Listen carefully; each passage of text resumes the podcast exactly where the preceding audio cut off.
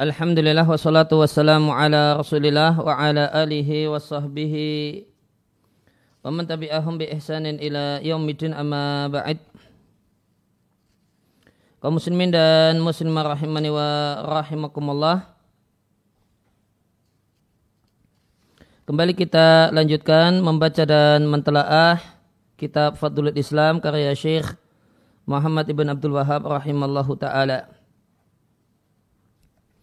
Namun sebelum kita lanjutkan ada sejumlah poin penting yang ingin kami bacakan.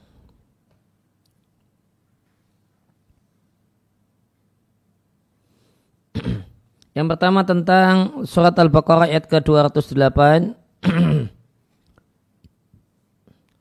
ya ayyuhalladzina amanu dakhulu fi silmi kafah Wahai orang-orang yang beriman, masuklah kalian ke dalam Islam kafatan tentang makna kafatan ada dua pendapat ahli tafsir tentang uh, tentang hal ini.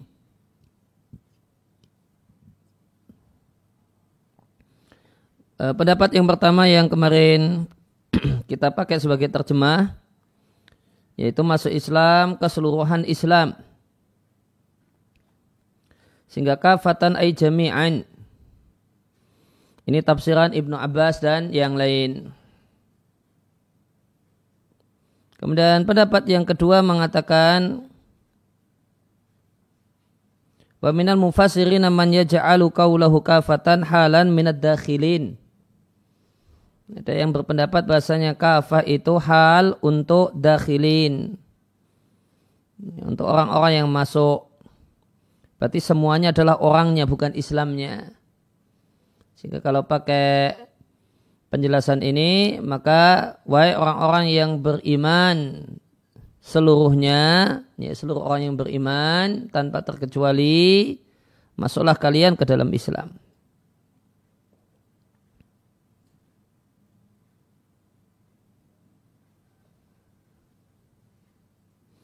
Namun kata Ibnu Katsir setelah membawakan dua pendapat ini, beliau katakan wasahihul awalu. Ya, yang benar makna kafah adalah yang pertama itu seluruhnya adalah uh, label untuk Islam dan bukan label untuk ad-dakhilin. Wa huwa annahum umiru kulluhum ayya'malu bi jami'i syu'abil imani. Bahasanya mereka orang-orang yang beriman mereka semua diperintahkan untuk melaksanakan semua cabang-cabang iman dan syariat-syariat Islam. Jiddan. Dan tentu ya, aturan-aturan Islam tersebut banyak sekali. Maka yang jadi kewajiban adalah mastata'u minha. Semaksimal kemampuan yang mereka miliki.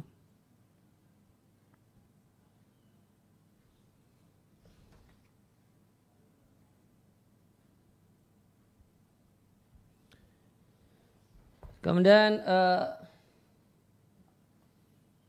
tambahan yang kedua berkenaan dengan kemarin kita uh, tentang tafriquddin.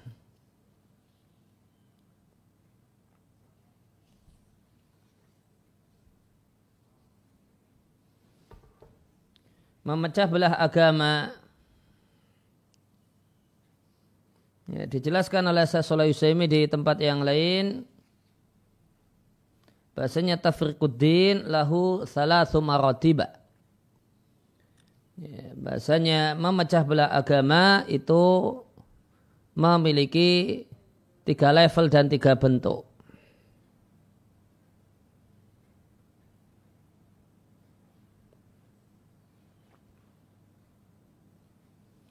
Yang pertama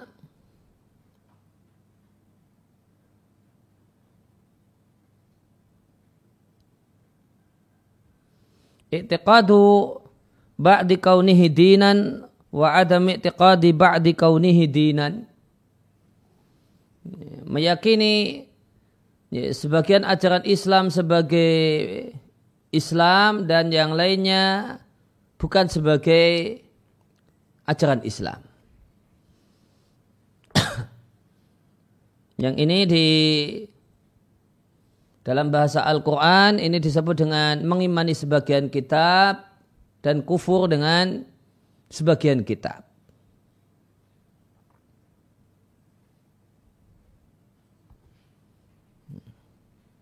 Mengimani kalau sholat itu adalah Islam.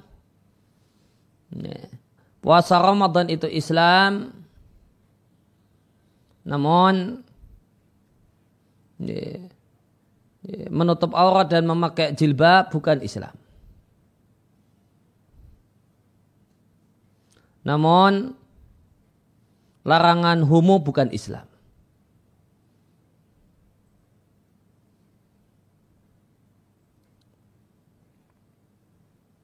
larangan zina dengan dasar suka dan suka eh, bukan Islam. Tapi kalau sholat itu Islam. Puasa Ramadan itu Islam.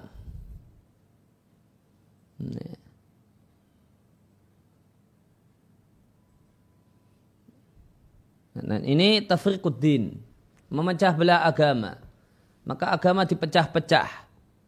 Ada satu pecahan yang diterima dan ada pecahan yang lain yang ditolak dan diingkari.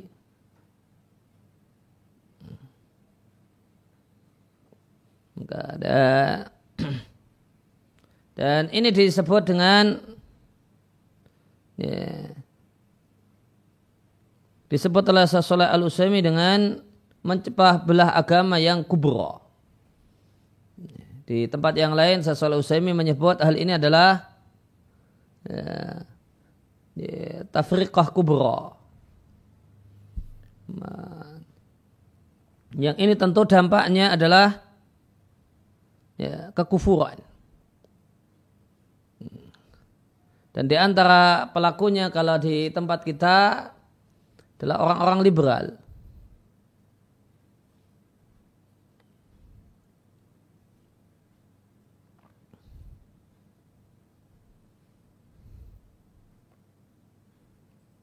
meyakini sebagian ya, ajaran Islam sebagai Islam dan tidak meyakini sebagian ajaran Islam yang lain sebagai Islam.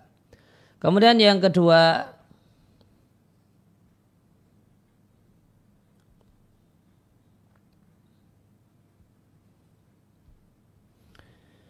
Tafriquddin level yang kedua adalah fi'lu ba'diddin wa tarku ba'diddin. Melakukan sebagian ajaran Islam dan meninggalkan sebagian ajaran Islam yang lain. Maka semua diyakini sebagai Islam. Namun ada yang disikapi dengan ya, enggan untuk melakukannya. Kalau dari sisi keyakinan diyakini semuanya Islam ini ini Islam itu Islam. Tapi kalau itu kalau yang itu dilakukan tidak mau. Kalau itu dilakukan tidak mau.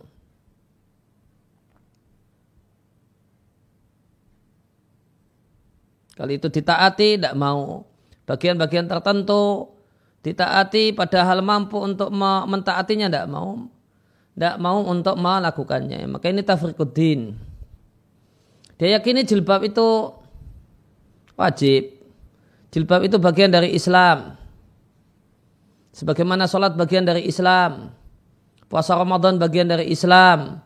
Menutup aurat dan jilbab juga bagian dari Islam. Namun kalau pakai jilbab tidak mau. Hmm.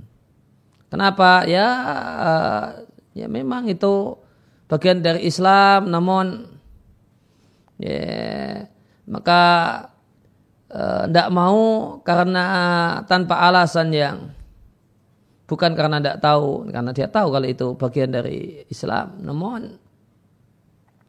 ya boleh jadi ya, ya saya ingin dalam beramal Islam itu umum-umum sajalah gitu. Nggak usah nah, lengkap-lengkap, nggak usah lengkap-lengkap. Atau kemudian ya, nanti saya kehilangan pekerjaan kalau pakai Ya, seperti itu.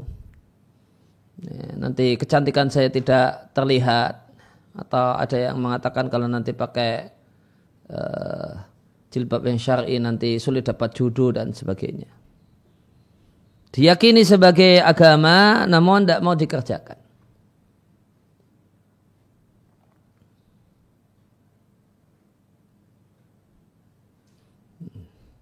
Tentu kalau level yang kedua ini tidak sampai membatalkan keimanan selama meyakini ya, ya, selama meyakini kalau itu bagian dari agama dan dia bersalah dan dia berdosa dan merasa dirinya berbuat dosa dengan hal itu. Menyadari kalau dirinya melanggar. Tindakannya bukanlah tindakan yang betul, bukan tindakan yang benar, bukan tindakan yang sejalan dengan agama. Kemudian level yang ketiga,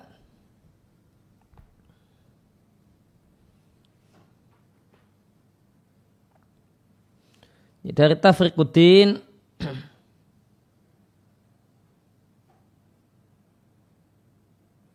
adalah inzalu ba'diddin ghaira rutbatihi asyar'iyyati memposisikan sebagian ajaran agama tidak dengan posisi yang ya, ya, tidak pada posisinya yang tepat menurut syariat.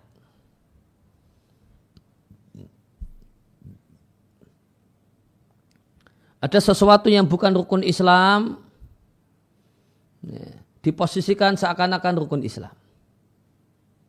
Hmm. Ya, boleh jadi misalnya imamah wal khilafah itu bukan bagian dari rukun Islam. Ya, namun dikesankan kalau itu seakan-akan rukun Islam. Ya. Kesannya demikian. Jihad ya, uh, meskipun itu jihad yang syar'i sekalipun kan bukan rukun Islam. Namun dikesankan sebagai rukun Islam. Sebagian lagi menjadikan amal tertentu seakan-akan itulah Islam seluruhnya.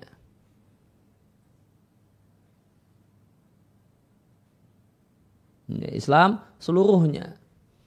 Ya, sebagaimana kemarin kita contohkan, ada yang menyatakan akhlak mulia itulah Islam ke seluruhnya, baik dengan manusia, ya, ya, lembut dengan orang-orang di sekelilingnya, itu Islam seluruhnya.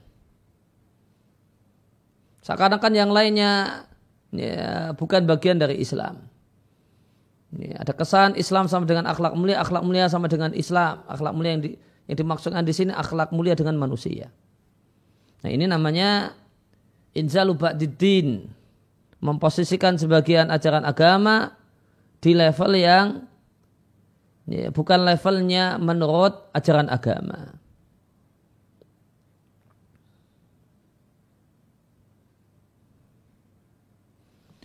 Uh, maka tafrikuddin jenis yang ketiga ini berkenaan dengan ilmu tentang uh, tentang posisi masing-masing amal dalam Islam. Hmm. Ya, maka akar dari uh, poin yang ketiga adalah ya, ketidaktahuan, minimal ketidaktahuan kalau bukan kesengajaan. Jika berangkat dari husnul qasdi, niat yang baik, ya, maka Dampaknya adalah salah paham tentang level-level berbagai macam amal dalam Islam. Ya, bahasanya amal dalam Islam itu ada yang rukun Islam, ada yang wajib namun bukan rukun Islam. Nah, wajib yang dan yang Allah perintahkan yang rukun Islam ya, yang Allah perintahkan ya, kewajiban yang Allah perintahkan ya kewajib uh, hal yang Allah perintahkan. Ada yang wajib ada yang tidak wajib. Ada yang wajib ada yang sunnah. Sunnah ada sunnah muakkadah ada sunnah ghair muakkadah. Hmm.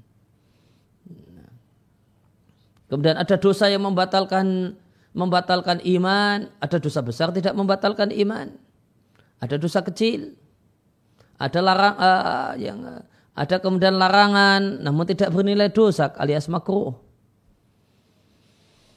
maka ketidakfahaman tentang uh, manazilul ya, ya, manazilul amal posisi dari amal-amal dalam Islam ini menyebabkan ya, sebagian orang meletakkan satu amal lebih dari porsinya.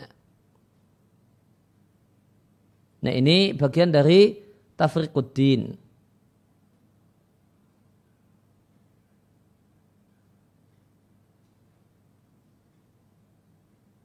Nah kemarin kita baca definisi tafrikuddin dari Sesoleh Al-Usaimi. Itu kalau dari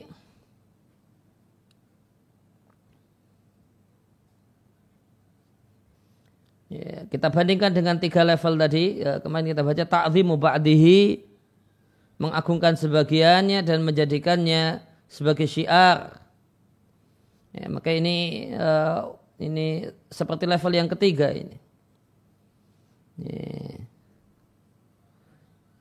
maka memuliakan sebagian ajaran agama kemudian dijadikan sebagai syiar dan simbol agama. Dijadikan sebagai identik dengan Islam dan sama dengan Islam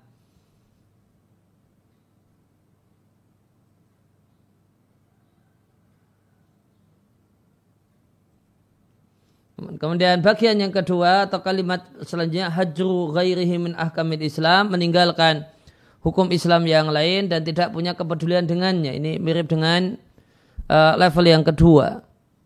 Melakukan sebagian agama dan meninggalkan sebagian yang lain.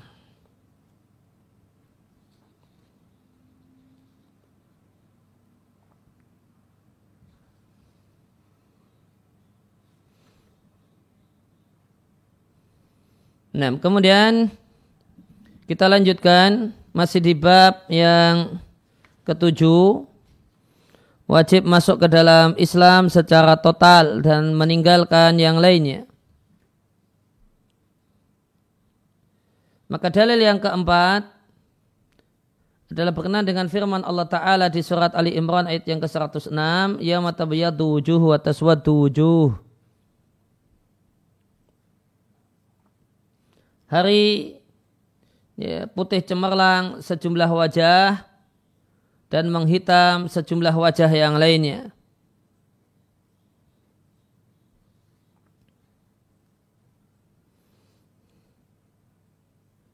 Wadakar fi al-musannib maka musannib menyebutkan ya, padanya tafsir Ibnu Abbas radhiallahu anhuma Ibnu Abbas mengatakan memutih wajah alusunnah wal iktilaf dan menghitam wajah alil bid'ah wal ikhtilaf.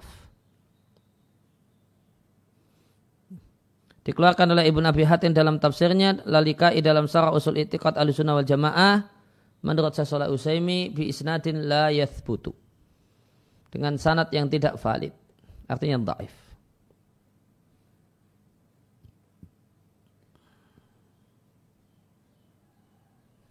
Namun kenapa dibawakan perhatikan kaidah ahli tafsir ya, yang disampaikan oleh Sasolah Usaimi. Ini satu hal yang penting, ini kaidah.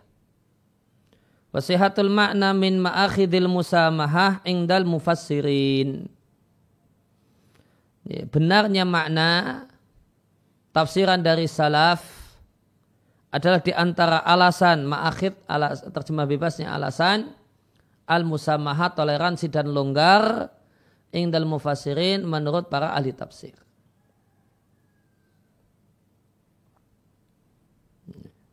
Kalau tafsiran dari salaf itu secara konten itu benar sesuai dengan uh, dalil-dalil yang lain, kaidah-kaidah yang lain, maka mereka longgar membawakan riwayat yang daif dari salaf.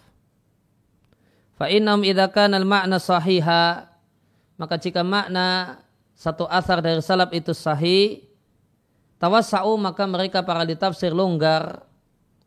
Fima yuridunahu dalam riwayat yang mereka bawakan musnadan ani sahabati bersanad ya dari sahabat atau dari yang lain. Ya, meskipun daif dibawakan. Yang penting kontennya benar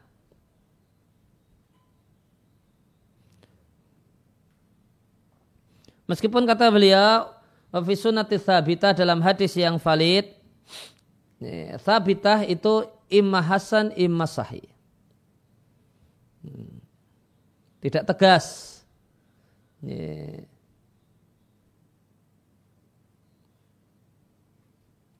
Ini sunnah thabitah. Kalau istilah yang dipopulerkan atau yang lebih dipopulerkan di tempat kita di negeri kita, nah, istilahnya adalah hadis makbul atau sunnah makbulah. Itu ya, hasan atau daif, eh hasan atau sahih. Tapi kalau uh, kita baca perkataan para ulama, ya, ya, kalau sesuatu itu, kalau ulama mutakadimin ya, sering kali mereka menyebut uh, sunnah sabitah itu dengan sebutan sahihah. Hmm. Jadi sahih dalam istilah para ulama terdahulu itu ada memiliki dua pengertian. Yang pertama sahih dalam pengertian dalam pengertian sabit valid dari Nabi boleh jadi derajatnya Hasan boleh jadi derajatnya sahih. Yang kedua, sahih dalam pengertian ya sahih dan bukan hasan.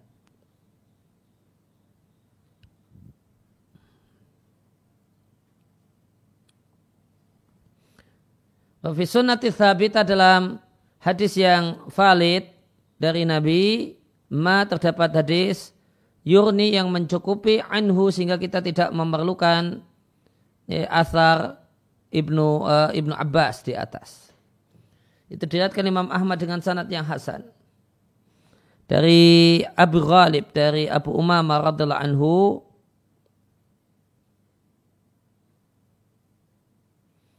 Ana ra'a beliau melihat ini Abu Umamah Al-Bahili radhiallahu anhu melihat sejumlah kepala yang setelah di cuma kepala setelah dipenggal kepala tersebut mansuban di mansuban dipasang artinya marfu'atan digantung. Ala darji masjid di Damaskus. Di tangga masjid Damaskus. Faqal maka Abu Umamah komentar anjing-anjing neraka anjing-anjing neraka. Sejelek-jelek orang yang terbunuh di bawah kolong langit. Wa khairu qatilin man ya, qataluhu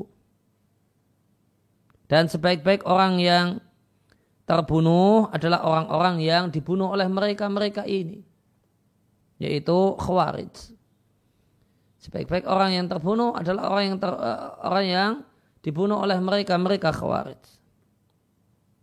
Thumma qara'akum dan Abu Umama Al-Bahili membaca firman Allah Ta'ala ya matabayatu wujuh atas suatu wujuh.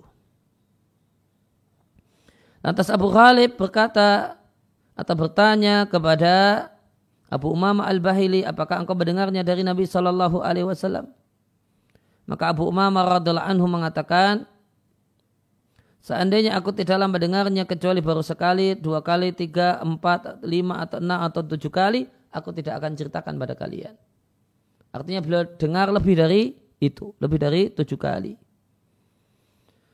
Sehingga hadis ini adalah di antara redaksi ya, hadis yang beliau dengar didengar oleh Abu Umamah Al-Bahili ya, radhiallahu anhu dari Nabi sallallahu alaihi wasallam berkali-kali.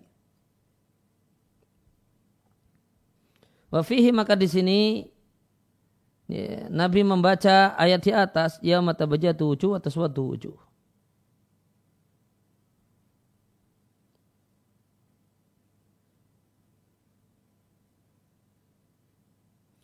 Muwafaqatan lihali mencocoki keadaan yang Nabi sebutkan tentang segolongan orang yang dia adalah min syari ahlil bid'ah termasuk ahlil bid'ah yang paling jelek yaitulah khawarij.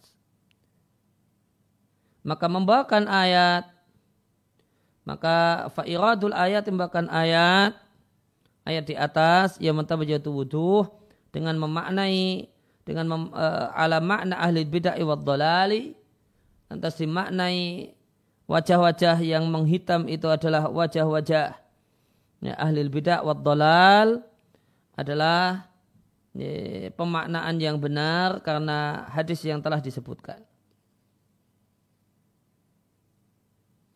Wa makna ayat meskipun makna ayat Ali Imran 106 itu a'amu min hada lebih luas daripada hal ini. Ini tidak hanya yang menghitam itu tidak hanya wajah alil bidah. Fa innaha tatanawalu ibyadha wujuhi ahli iman.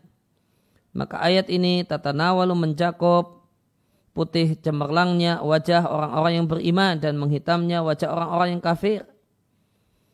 Demikian makna ayat ini yang disebutkan oleh Ibnu Jarir atau Bari.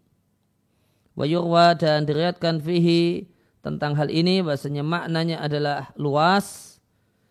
Diriatkan dalam masalah ini syai'un ma'thurun terdapat riwayat yang dinukil dengan sanad yang tidak mengapa dari Ubay bin Ka'ab radhiallahu anhu. Ya, maka jadi ada tafsiran Ubay bin Ka'ab dan ada tafsiran Ibnu Abbas. Tafsiran Ibnu Abbas kesannya itu uh, ya, khusus. Ya, Alusunnah wajahnya bercahaya, putih bercahaya, ahli bid'ah wajahnya hitam, kelam. Kemudian ada tafsiran dari Ubay bin Ka'ab. Tafsiran dari Ubay bin Ka'ab yang menyampaikan bahwasanya yang menghitam itu ada wajah semua orang yang kafir dan yang percaya adalah wajah semua orang yang beriman. Ya, maka ada tafsiran dari Ubay bin Ka'ab, kemudian ada tafsiran dari Ibnu Abbas, yang tafsiran Ibnu Abbas ini sejalan dengan hadis marfu' yang disampaikan oleh Abu Umamah Al-Bahili. Kesimpulannya, Fayakun al-madhkur min tafsiriha, maka tafsir ayat yang tadi disebutkan bahwasanya bi ahlil bid'ah wa dolali yang menghitam adalah wajah ahli bid'ah dan ahli dolal, ahli bid'ah dan orang-orang yang sesat. Ini tafsir Ibn Abbas. Itu min jumlatil khas. Adalah bagian dari anggota ya, adalah jumlatil khas. Adalah bagian yang uh, khusus. Al-madhkur yang disebutkan min afradil am, bagian dari anggota yang umum. Kenapa disebutkan sesuatu yang spesifik yang merupakan anggota dari umum ta'ziman lahu untuk meng mengagungkan untuk menunjukkan pentingnya tafsiran ini. Ya, maka hubungan antara tafsir Ibnu Abbas dan tafsir Ubay bin Ka'ab ya, itu tafsiran Ibnu Abbas itu anggota dan bagian dari tafsiran Ubay bin Ka'ab. Yang makna ayat sendiri sebenarnya adalah sebagaimana tafsiran Ubay bin Ka'ab. Dan berdasarkan tafsiran Ubay bin Ka'ab, maka penjelasan Ibnu Abbas adalah salah satu bagiannya dan salah satu anggotanya. Maka yang memutih itu wajah semua orang yang beriman Ya, terutama adalah ahlu sunnah di kalangan orang-orang yang beriman.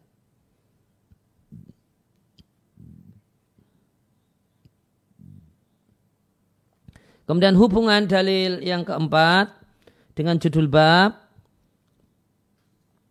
bahasanya memutihnya wajah itu bisa terwujud dengan komitmen, komitmen dengan keseluruhan Islam dan menghitamnya wajah di surat Ali Imran 106 itu terjadi bitarkihi karena meninggalkan Islam. Sehingga komitmen untuk masuk ke dalam Islam secara total itu hukumnya wajib. Ini, karena litawakufin najati karena keselamatan itu tawakuf bersyarat itu disyaratkan alaihi komitmen dengan keseluruhan Islam.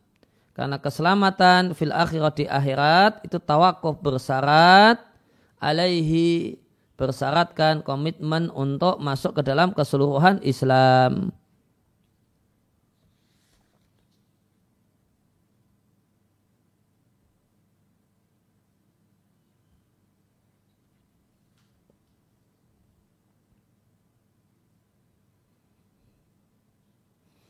Nah, kemudian dalil yang kelima, hadis Abdullah bin Umar radhiyallahu anhuma Kala Rasulullah sallallahu alaihi wasallam la ya'tiyanna ala ummati al haditha. Dikeluarkan oleh Tirmidzi dengan sanad yang dhaif akan tetapi di Tirmidzi itu dari Abdullah bin Amr bukan dari Abdullah bin Umar.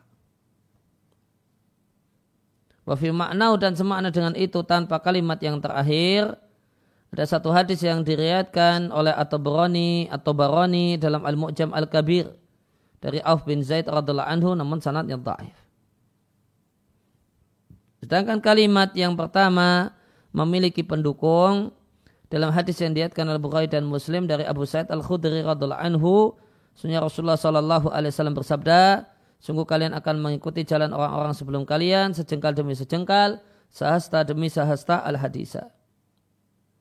Dan li akhirihi dan bagian akhir dari kalimat tersebut terdapat hadis pendukung dari Anas radhiallahu anhu yang diatkan At-Tabarani dalam Al-Mu'jam Al-Awsat dan Al-Mu'jam As-Saghir. Nah, namun wala yasuh tidak sahih. Dan diriatkan dengan pesan yang sama sejumlah hadis tukawi yang menguatkan kalimat-kalimat yang ada dalam hadis ini sehingga kalimat-kalimat dalam hadis ini tasihus sahih biha dengan hadis-hadis yang menguatkan tersebut. Dan yang paling kuat karena didukung oleh dalil-dalil yang lain adalah al-jumlatul ula kalimat yang pertama.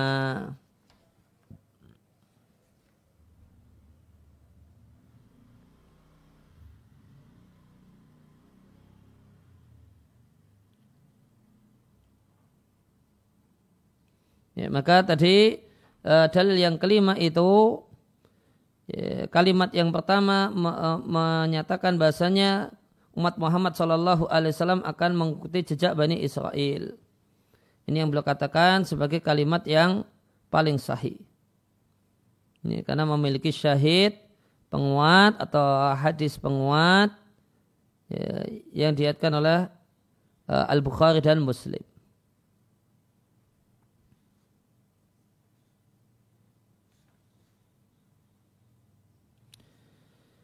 Ya, namun di kalimat pertama ini ada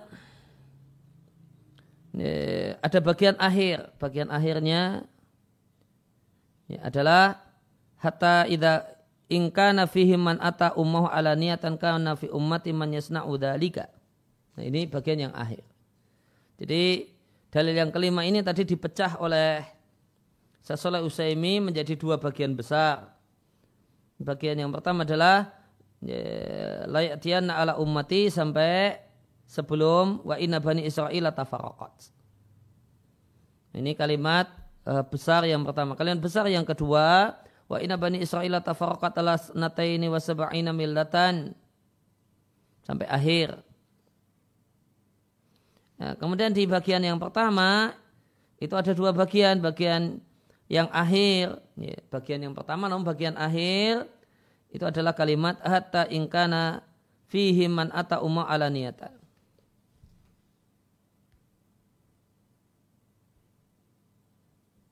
Ya, maka hadis ini secara sanad secara sanad dhaif. Ya. Sedangkan secara makna tanpa kalimat yang terakhir ya, tanpa kalimat yang terakhir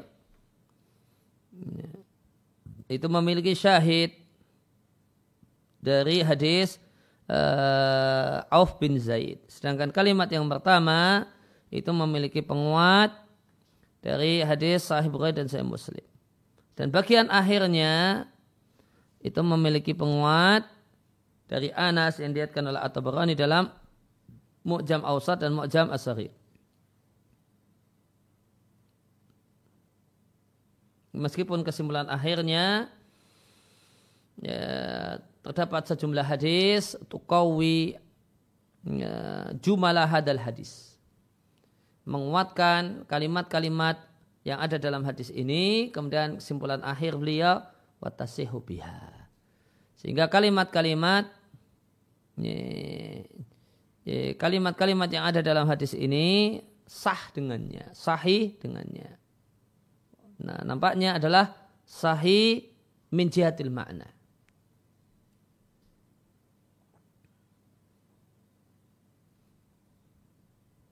Ya, maka tentu uh, sahih itu bisa jadi sahih min jihatil makna dan ada sahih min jihatil isnad.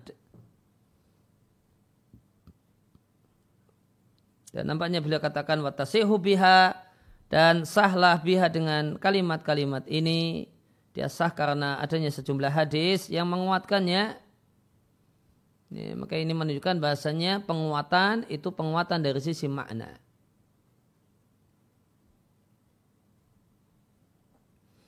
Kemudian hubungan antara dalil yang kelima dengan judul bab ada dua hubungan. Yang pertama ya, disebutkan tentang al-iftirak perpecahan. Wa mujibuhu ini perhatikan ya, mujib hak, faktor pendorong terjadinya perpecahan. Ya, faktor pendorong uh, timbulnya perpecahan adalah akhdhu badiddin wa. Mengambil sebagian agama dan meninggalkan yang lain. Apa itu? Tafriquddin. Memecah belah agama.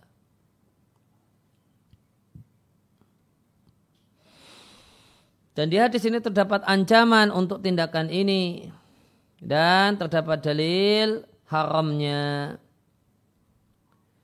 Kemudian yang kedua, di hadis tersebut disebutkan bahasanya orang yang selamat adalah orang yang bertahan dengan makan ali Rasulullah.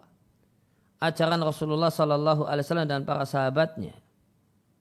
Walladhi kanu alihi dan yang menjadi ajaran Nabi dan para sahabatnya adalah masuk ke dalam Islam secara total. Sehingga wajib masuk ke dalam Islam secara total karena an-najati, karena keselamatan itu bersyaratkan hal ini.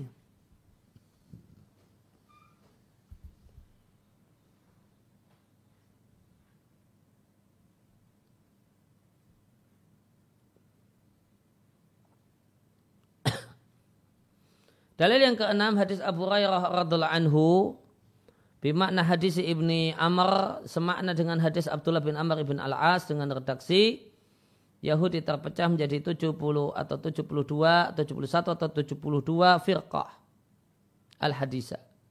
Dikeluarkan oleh Ashabu Sunan. Selain Nasai berarti tiga Ashabu Sunan. Abu Dawud Tirmidzi dan Ibnu Majah dan sanatnya derajatnya hasan. Walafdu dan redaksinya atamu itu lebih lengkap untuk menjelaskan jumlah firqah atau jumlah sekte. Ya, hubungan dalil yang keenam dengan judul bab. Maka di hadis ini disebutkan perpecahan umat ini al-waqi yang terjadi disebabkan mengambil sebagian agama dan meninggalkan yang lain. Fa'ina maka mereka lam maka nukadalik maka tatkala mereka itu demikian mengambil sebagian agama dan meninggalkan yang lain tafarraku mereka berpecah belah. Wahada dalun maka ini dalil ala hurmatil iftiraqihim haramnya berpecah belah dan wajibnya komitmen dengan Islam secara total. Ya, sebagai gambaran bahasanya tafriquddin mengambil sebagian agama dan meninggalkan yang lain adalah sebab perpecahan. Kita lihat misalnya kemunculan Khawarij dan Mu'tazilah yang punya yang mendapatkan sebutan dengan sebutan wa'idiyah. Kenapa disebut wa'idiyah? Karena mereka hanya mengambil ayat-ayat dan dalil-dalil ancaman untuk pelaku dosa dan mengesampingkan dalil-dalil yang memberikan harapan kepada pelaku dosa. Kebalikannya dengan murji'ah yang mengambil dalil-dalil yang memberikan harapan tentang pelaku eh, pelaku dosa namun tidak menoleh ada ya, dalil-dalil tentang ancaman bagi para pelaku dosa. Maka karena mengambil sebagian agama dan meninggalkan yang lain, maka muncullah di satu sisi Khawar dan Mu'tazilah dan muncullah di sisi yang lain Murji'ah. Maka ini menunjukkan bahasanya uh, tafriquddin memecah belah agama dengan mengambil sebagian agama atau sebagian dalil ya, dan meninggalkan yang lainnya adalah sebab perpecahan.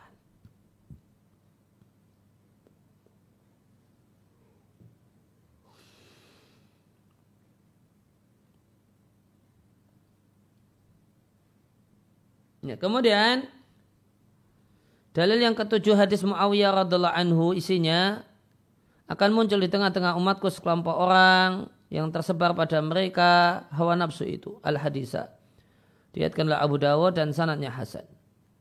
Al kalab adalah ini, itu rabies anjing gila. Kalau kalbun itu anjing kalau kalabun itu rabies atau penyakit rabies atau anjing gila Daun didefinisikan dengan satu penyakit yang menimpa manusia karena gigitan anjing min addati kalbin bihi karena ada gigitan anjing yang terkena rabies bihi menggigit al-insan. Maka jika dia digigit anjing tersebut, maka manusia ini terkena penyakit mislul junun seperti gila. Maka disebut ya, rabies disebut dengan sebutan anjing gila. Ya, wat, e, tilalatu dan hubungan antara dalil dengan judul bab dari tiga sisi. Sisi yang pertama yang kedua adalah telah disampaikan di hadis Abdullah bin Amr. Dikul iftirak, kemudian dikul naji. Kemudian sisi yang ketiga menamai dalam uh, fitasmiatihim dengan dinamai ahwa. Berbagai macam aliran itu disebut dengan ahwa. Ya, maka hawa nafsu itu kesesatan. Watajarihim biha dan tersebarnya meratanya ya, pada diri mereka biha ahwa meratanya hawa nafsu pada diri mereka adalah dalilun bukti dan indikator ala tamadihim fiha. Bahasanya mereka larut di dalam ahwa. Dan seorang hamba tidak akan tercabut dan lepas dari hawa nafsu ilal huda menuju hidayah kecuali dengan masuk ke dalam Islam secara total. Dalil yang kedelapan hadis dan orang yang mencari dalam Islam sunnah jahiliyah. Hadis ini diatkan oleh Al-Bukhari dari Abdullah ibn Abbas dan redaksinya telah lewat di bab wujubul islami.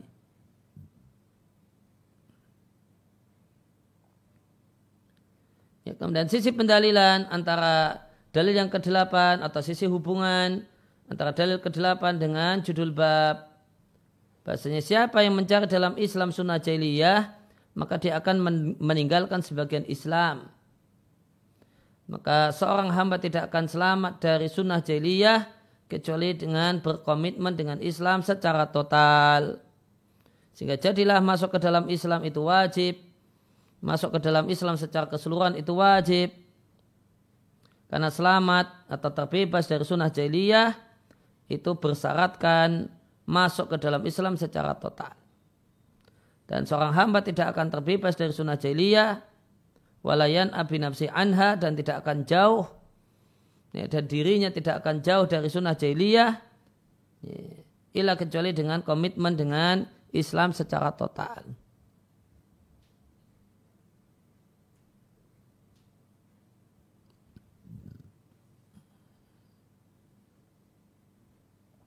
Maka orang yang mencari sunnah jahiliyah itu mendapatkan muka Allah subhanahu wa ta'ala. Wa syiddatul burdi dan Allah subhanahu wa ta'ala sangat murka itu dalilun bukti ala syiddatil hurmati bahwasanya ini sangat haram. Dan seorang hamba tidak akan selamat dari hadal burdi sangat dimurkai oleh Allah kecuali dengan mencocoki apa yang Allah cintai yaitu masuk ke dalam Islam secara total. Maka siapa yang masuk ke dalam Islam secara total maka Allah Subhanahu wa taala akan mencintainya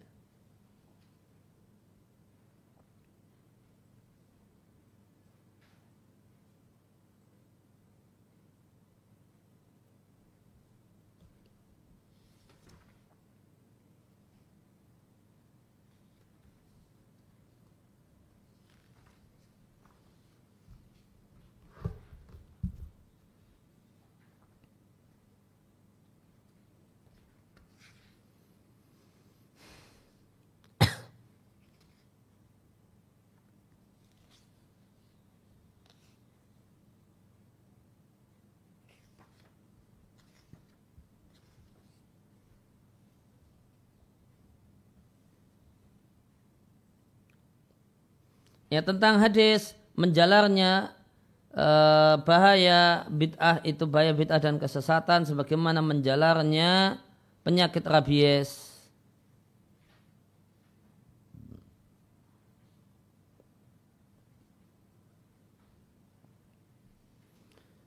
Maka di Sarafatul Islam karya Bandar bin Nafi al-Abdali di tentang hadis ini dikutip penjelasannya dari Asyatibi di Al-I'tisam.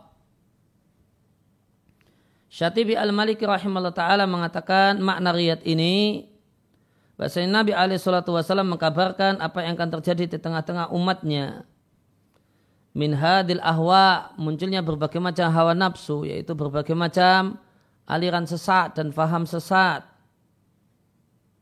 alati iftaraku fiha ila tilkal firaqi yang menyebabkan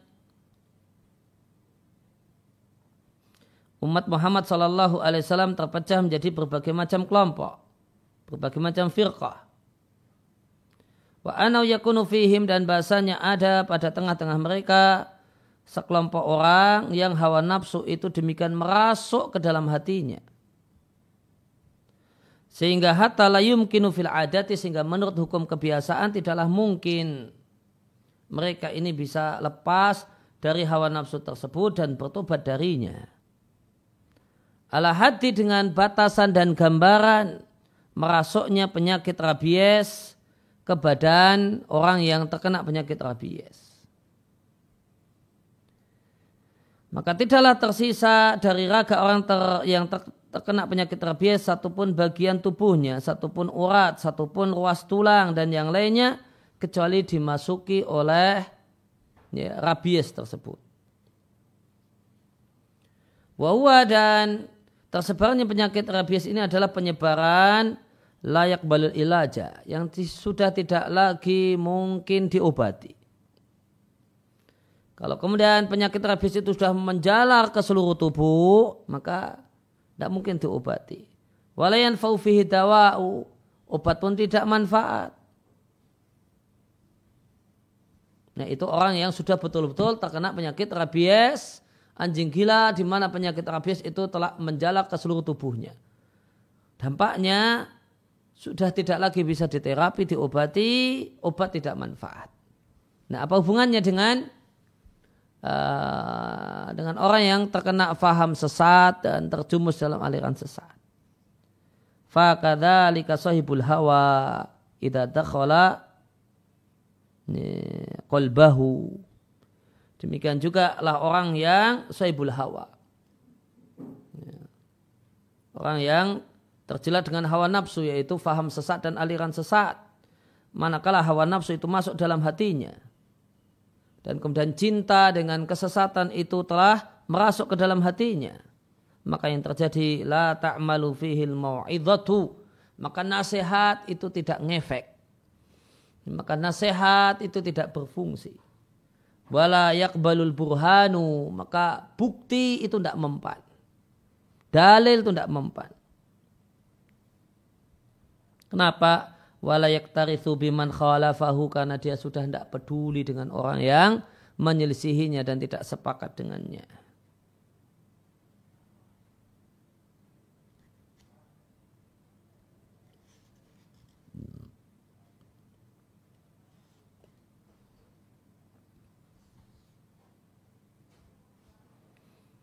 Itu ya, penjelasan tentang makna hadis akan muncul di tengah-tengah umatku sekelompok orang yang menyebar pada diri mereka hawa nafsu itu berarti menyebarnya di sini menyebar ke dalam tubuhnya. Dan masuk sampai ke relung-relung hatinya.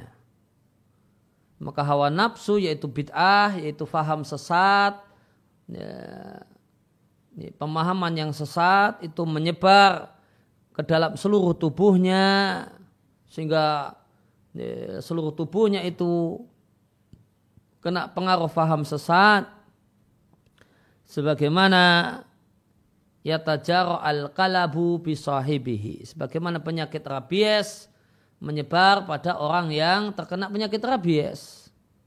Gimana kalau orang terkena penyakit rabies dan sudah dalam kondisi parah tidak tersisa, tidaklah dibiarkan ada satu urat atau ruas tulang kecuali ke, uh, kemasukan itu. Masuk kecuali dimasuki oleh penyakit rabies. Nah ini menyampaikan kalau ada ada sejumlah orang yang hawa nafsu dan kesesatan dan faham sesat itu demikian merasuk ke dalam hatinya. Ini, rasa cinta dengan kesesatan itu eh, merasuk sampai ke dasar hatinya. Maka dalam kondisi ini tadi menurut hukum adat, menurut hukum kebiasaan tidak mungkin tobat. Tidak mungkin tobat. Sebagaimana orang yang uh, terkena penyakit uh, rabies dan rabies itu sudah masuk ke dalam hatinya, telah tersebar ke seluruh tubuhnya, tidak mungkin diobati. Maka demikian juga orang yang manakala bid'ah, faham sesat dan aliran sesat itu merasuk ke dalam hati, maka tadi disampaikan nasihat itu tidak ngefek dan tidak mempan. Bukti dalil itu tidak akan diterima. Kenapa? Karena dia karena demikian cintanya dengan faham sesatnya, dia tidak peduli dengan semua orang yang menyelisihinya.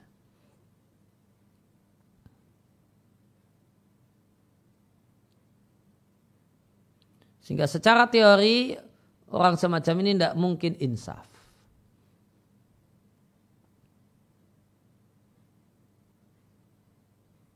Sebagaimana orang yang terkena penyakit rabies dan telah menjalar ke seluruh tubuh tidak mungkin diobati. Kata orang Jawa ya kecuali terjadi mukjizat gitu. Karena secara teorinya tidak mungkin diobati.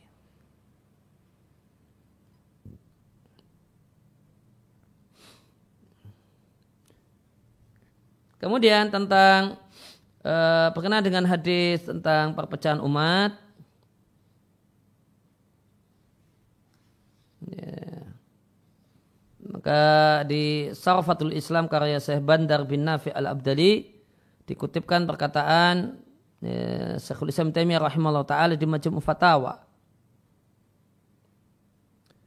Beliau mengatakan syiaru ah, hadhil firaqi bahasanya slogan aliran-aliran sesat semuanya slogannya sama.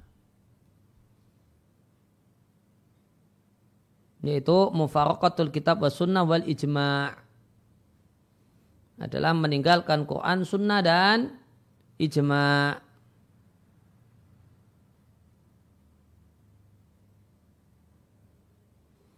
ya, maka kemudian ada definisi lugas dari beliau tentang ahlu sunnah faman qala bil kitab wa sunnati wal ijma'i kana min ahli sunnati wal jama'ati maka siapa yang berkata, maksudnya berkata artinya berkeyakinan dan berakidah berdasarkan Al-Quran, berdasarkan sunnah dan tunduk pada ijma' ya, terutama ijma' us-salaf maka dia bagian dari ahlu sunnah.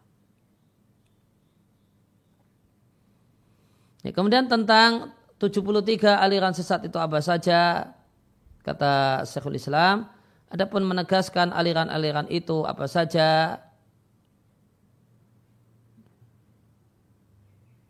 Fakat sonafa sufihim. Maka sebagian ulama telah menulis buku atau berbagai macam buku tentang masalah ini. Para ulama telah menulis berbagai macam buku dalam masalah ini. Mereka sebutkan 73 itu apa saja di buku-buku tentang fi kutubil maqalat. Ya, tentang buku uh, tentang aliran-aliran. Ya, jadi ada ada apa namanya gen, genre ya, genre buku. Hmm. Genre buku yang disebut oleh Syekhul Islam dengan sebutan kutubul makalat. Nah, di sini pentingnya uh, menerjemahkan kalimat dengan faham maknanya dan maksudnya. Makalat itu jangan dianalisis secara lugu, secara bahasa. Al-makalat jamak dari Ya, makolat jamak dari makolatun artinya makalah atau artikel gitu kan. oh, ini buku berisi kumpulan artikel gitu kan. nanti bisa diterjemahkan buku kumpulan artikel. Padahal maqalatun di sini artinya akidah. Hmm. Kenapa disebut akidah disebut dengan makalah? Ya, karena apa yang dikatakan oleh seseorang tentang keyakinannya itulah yang dia yakini. Dan kita tahu keyakinan seseorang dengan membaca apa yang dia katakan. Oh itu keyakinannya. Kita tahu keyakinan seseorang dengan ya, dia katakan. Dan dari perkataannya itu kita simpulkan akidahnya. Maka makalah artinya akidah.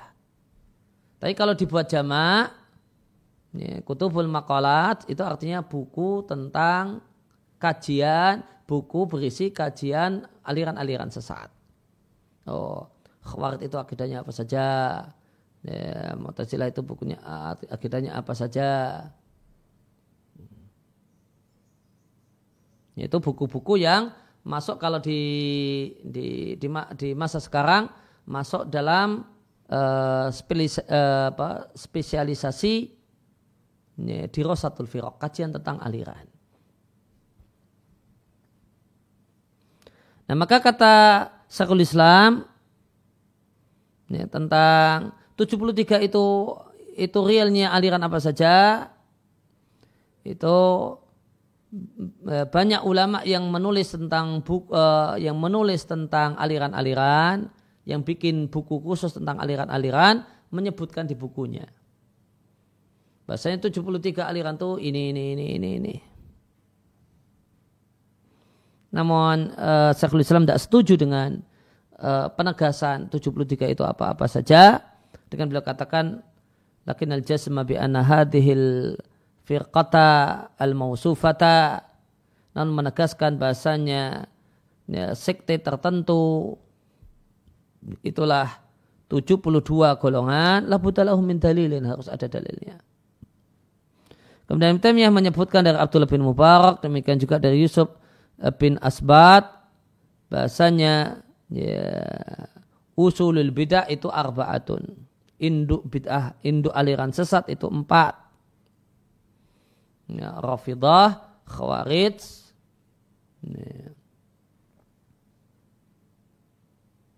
ya. Maka Rafidah punya kesesatan berkenaan dengan sikap terhadap uh, keluarga Nabi, Khawarij.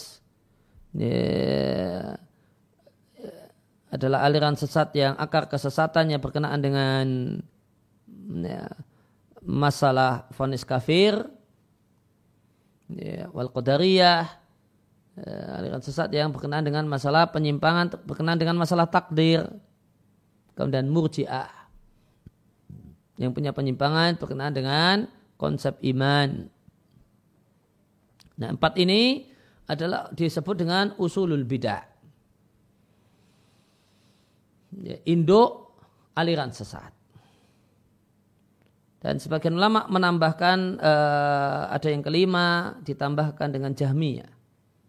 Aliran sesat di bab ya, sifat Allah Subhanahu wa taala. Termasuk sifat nanti Al-Qur'an. Nah, kemudian masing-masing induk aliran sesat ini terpecah menjadi berbagai macam faham, berbagai macam aliran sehingga terkumpullah ya, 72 aliran.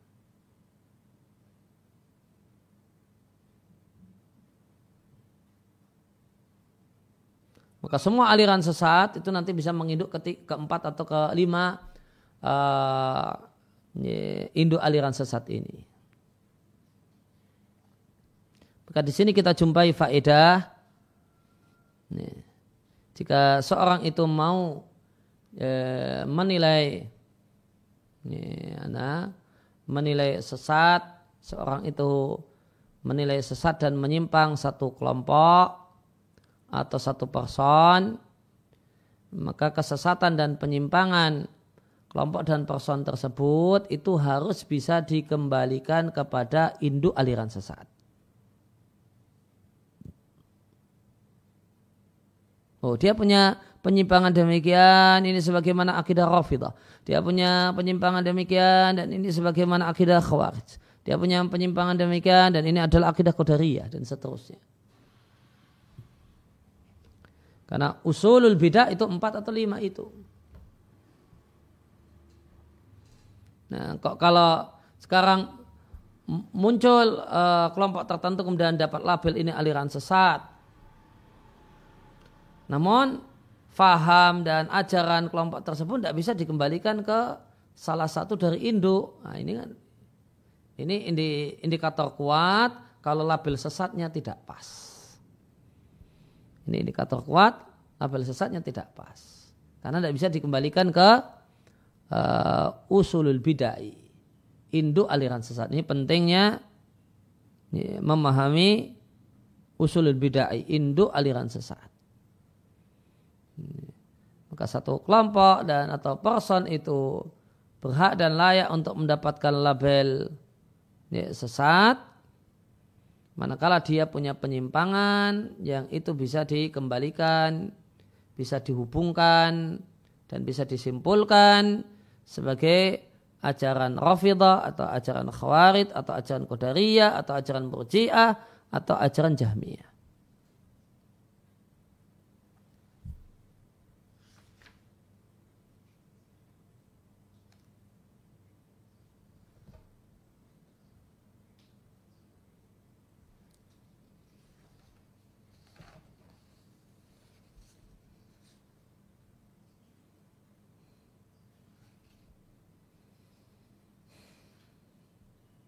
Ya, demikian yang kita baca kita telah kesempatan pagi hari ini wasallallahu ala nabiyina Muhammadin wa ala alihi wasallam. Alamin.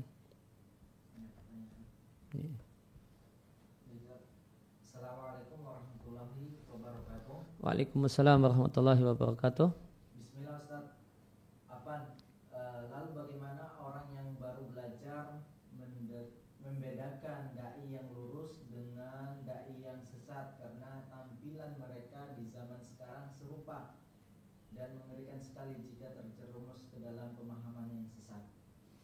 Cara praktis yang sederhana konsultasikan kepada uh, guru ngaji Anda. Ya. Minta arahan, bimbingan pada guru ngaji Anda. Nah. Demikian subhanakallahumma bihamdika asyhadu an la ilaha illa anta astaghfiruka wa atubu ilaik.